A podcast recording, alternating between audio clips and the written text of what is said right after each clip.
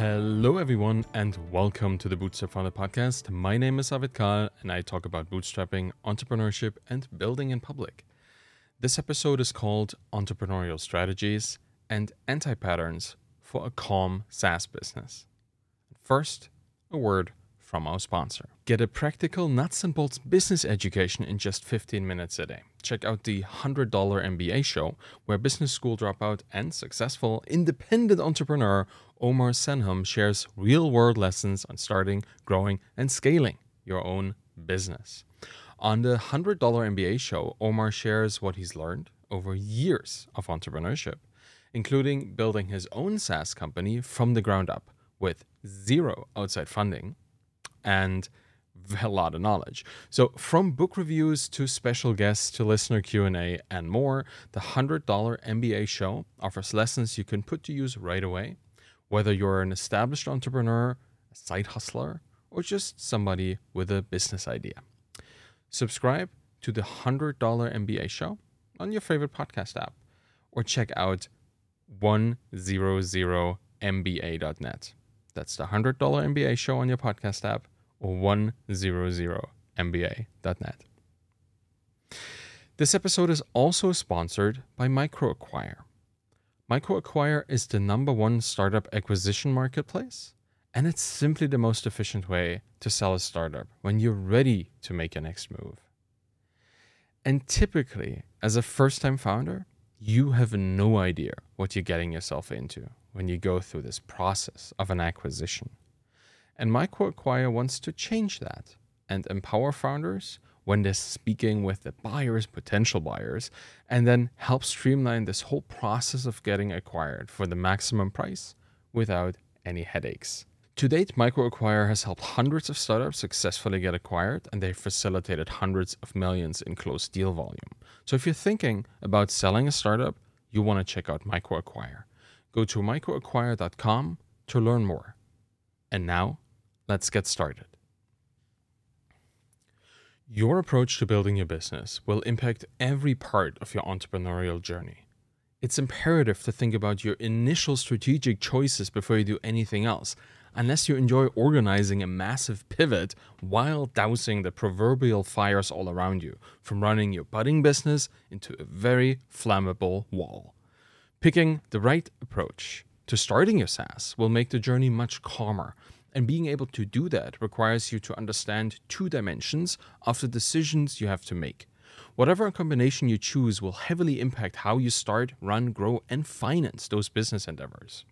The two dimensions are intensity of growth and importance of your initial idea. So let's dive deeper into how your growth aspirations and the belief in your own genius business ideas will impact your journey. There's a huge dividing line between SaaS founders, rooted in the expectation of reasonable growth. To some, a business growing ten percent yearly is more than enough. Others get nervous if they don't hit a monthly growth of ten percent. And that's a huge difference. And it creates a notably different business that operates from wildly divergent assumptions.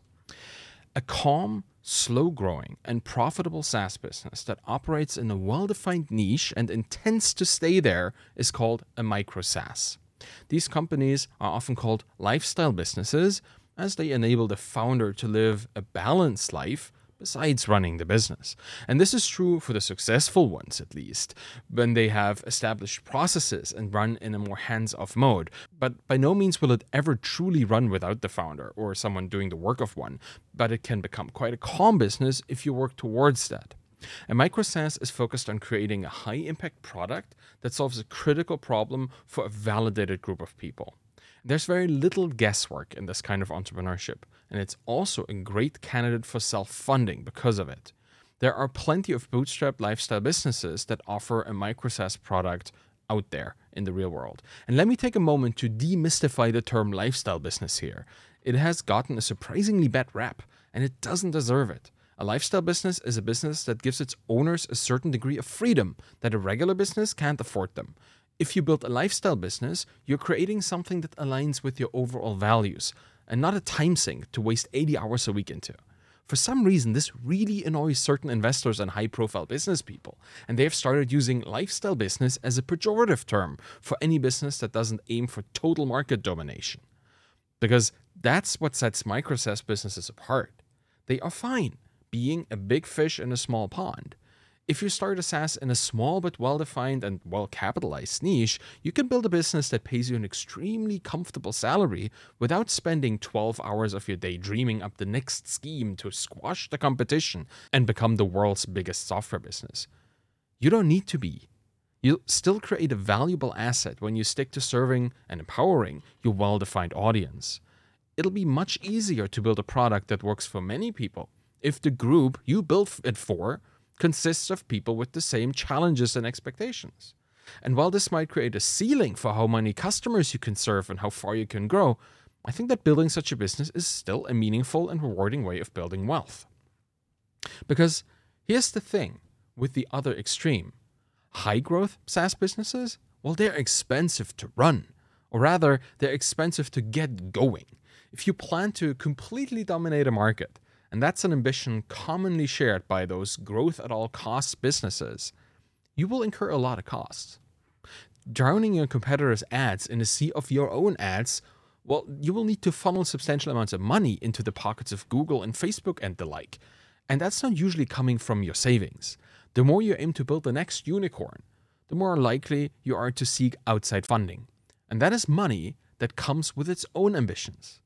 The moment you involve an outside investor playing the V C game, where only one in a hundred of portfolio companies is even expected to win it big, you will have to align your own expectations with those of your financial backers.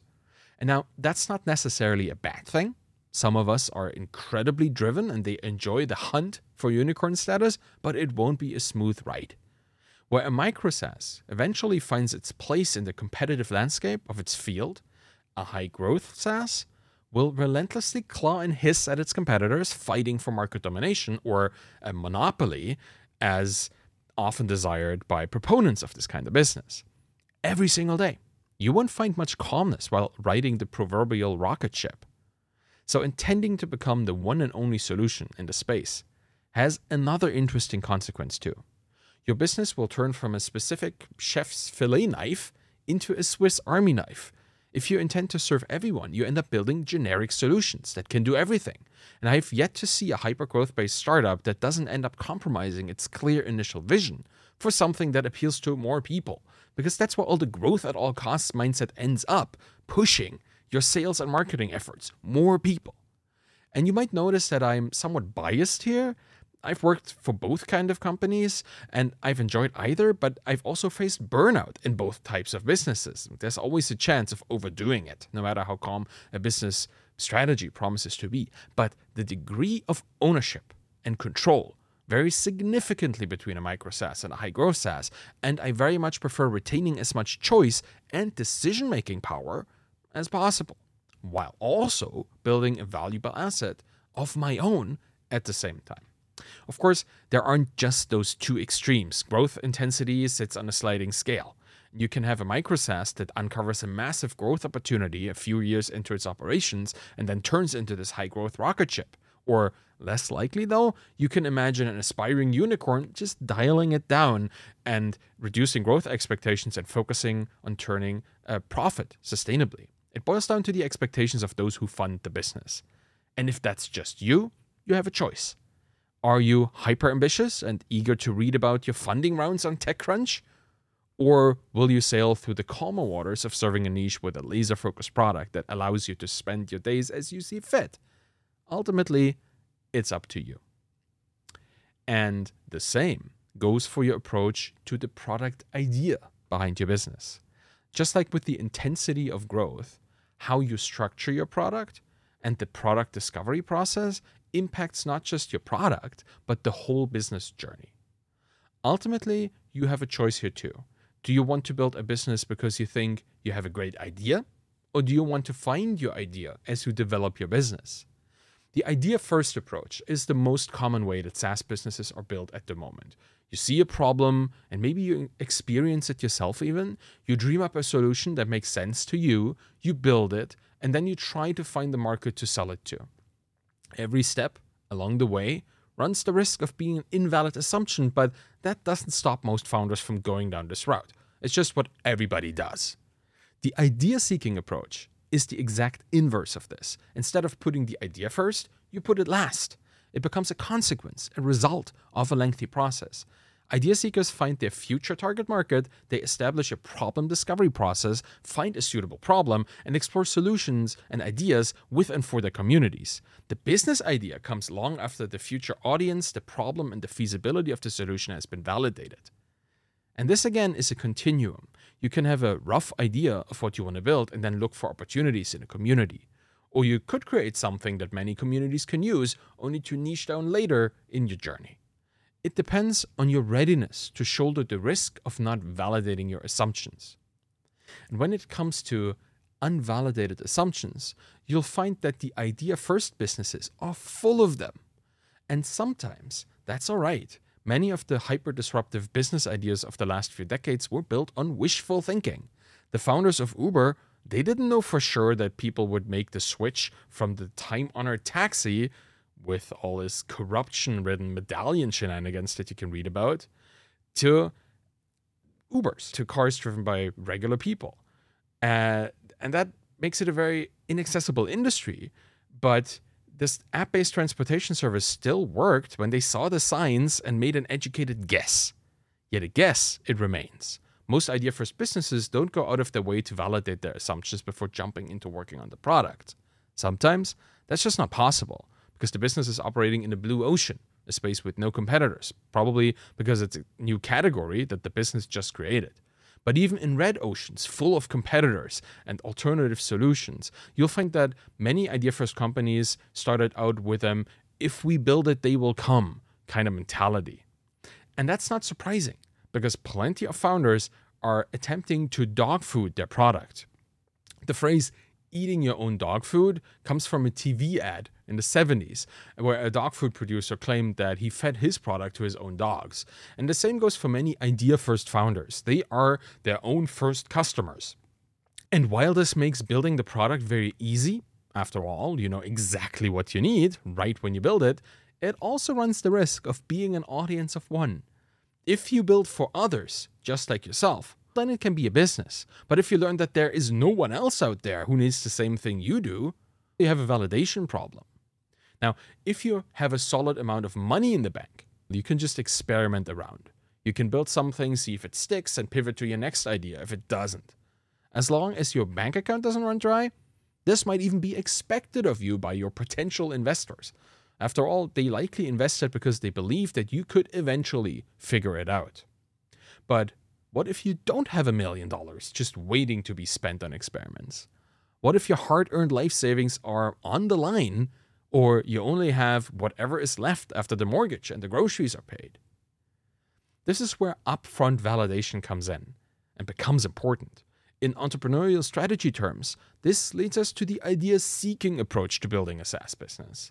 The most important concept here is to look at your initial business idea as an indicator of the market you want to serve. And then you discard the idea immediately. Discard your idea? You heard me right. Idea seekers understand that whatever they believe to be their genius business idea is at best an inkling of something bigger. Just because I want a better way of outlining my blog post doesn't mean a blog outlining browser extension will allow me to run a business from it. Instead, I will have to understand that this idea, all it can do for me right now is to point me towards a potential market, bloggers who enjoy outlining. And then instead of building a tool for them and trying to sell it to my fellow writers, I need to take yet another surprising step. I will have to stop talking and just start listening. Personally, I might find the lack of outlining tools to be a problem for me, but is it actually an issue for anyone else? And if it is, do people actively seek solutions, or is it just a nuisance for them? Once I learned that nobody cares about my outlining issue just as much as I do, as an idea seeker, I'm thrilled. I've just invalidated an assumption. I saved myself countless hours of building the wrong solution to the wrong problem. And now I have a chance to look at the actual things people complain about and seek help with. Somewhere in the treasure trove that is people's complaints on social media, a critical problem lurks that will allow me to build something that makes the lives of those who experience this challenge much easier. So much easier that they'll pay me for it. In fact, I start seeing makeshift solutions by all those who run into this issue often that I could turn into a polished product. Validated future audience, validated problem, validated solution. This is the time to formulate my big business idea. And starting a business without an idea, it's not a problem. It might actually be the safest way to do it. Because with this approach, you won't be creating industry-disrupting moonshots, super risky stuff. Instead, you'll iterate on something that has a clearly scoped problem and displays a noticeable budget in those who need the solution. Don't sell what you make. Make what sells. And again, you will find that I'm leaning heavily towards one of these two approaches here. I believe the calmest business you can create combines the idea-seeking approach with the Microsoft growth trajectory. Embed yourself in a community that you want to genuinely serve and empower, find their critical problems, and build a laser-focused solution for that niche. Turn selling that solution into a subscription-based micro-SaaS company, and you'll be heading towards financial independence at a sustainable and enjoyable pace. So, if this is the happy path, what are the pitfalls and traps that you might encounter? Well, in terms of entrepreneurial strategy, it boils down to several archetypes that you'll be better off avoiding. They are primarily rooted in an incomplete understanding of your target market, a lack of imagination, and a misunderstanding of agency within your prospective customer base. And I'm going to talk about a couple things, and this list is by no means complete, but you'll find the most common misconceptions that SaaS businesses fail for right here. Let's start with the copycat. Some people take the iterate on an existing idea way too literally and effectively clone a business. They copy the landing page, build a perfect mirror image of the product, slap on another name and a logo, and then they believe they are now entitled to a share of the market. Well, that's not going to happen, or at least it won't last for long. The problem with this approach is that you're creating a lossy copy, just like a carbon copy machine would. You replicate the surface, the public-facing features and designs, but you have no access to the underlying technology. And I don't mean the server code. I mean the process, the decisions, and the understanding that went into creating the product. If you clone a business, you clone its shell, but you'll never be able to clone its founders' insights, their drive, and their motivation. If you don't have their knowledge, your copy will always be incredibly shallow. And without differentiation and a deep understanding of the market that you serve, you will play catch-up forever. Your competitor will always be ahead of you, and you'll never build the best-in-class product that your customers actually want and deserve. So avoid copying things outright. There is more value in understanding the reasoning and research that went into creating features and marketing copy than just using it verbatim. Feel free to be inspired by these things, sure, but never integrate them without recontextualizing them to your own situation.